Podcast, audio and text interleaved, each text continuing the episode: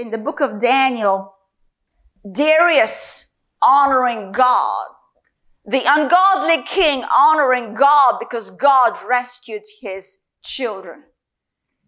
The ungodly king honoring God because God had just rescued Daniel out of the lion's den.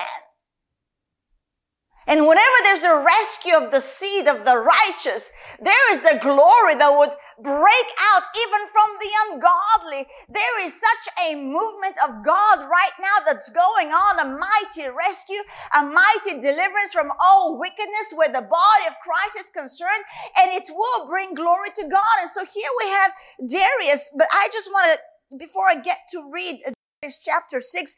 Um, the Lord woke me up November the 20th, November 20th, 2020. And uh, Uh, at wake up, he smiled at me and he said, Don't you know that my Daniel always comes out of the lion's den unharmed?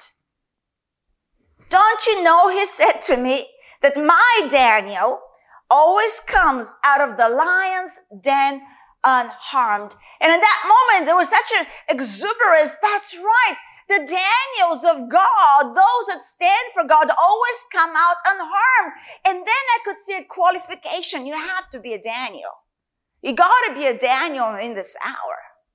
There is a standing up that the body of Christ is, is to do in this hour. We have to be the Daniels. We have to stand up for the Lord Jesus Christ.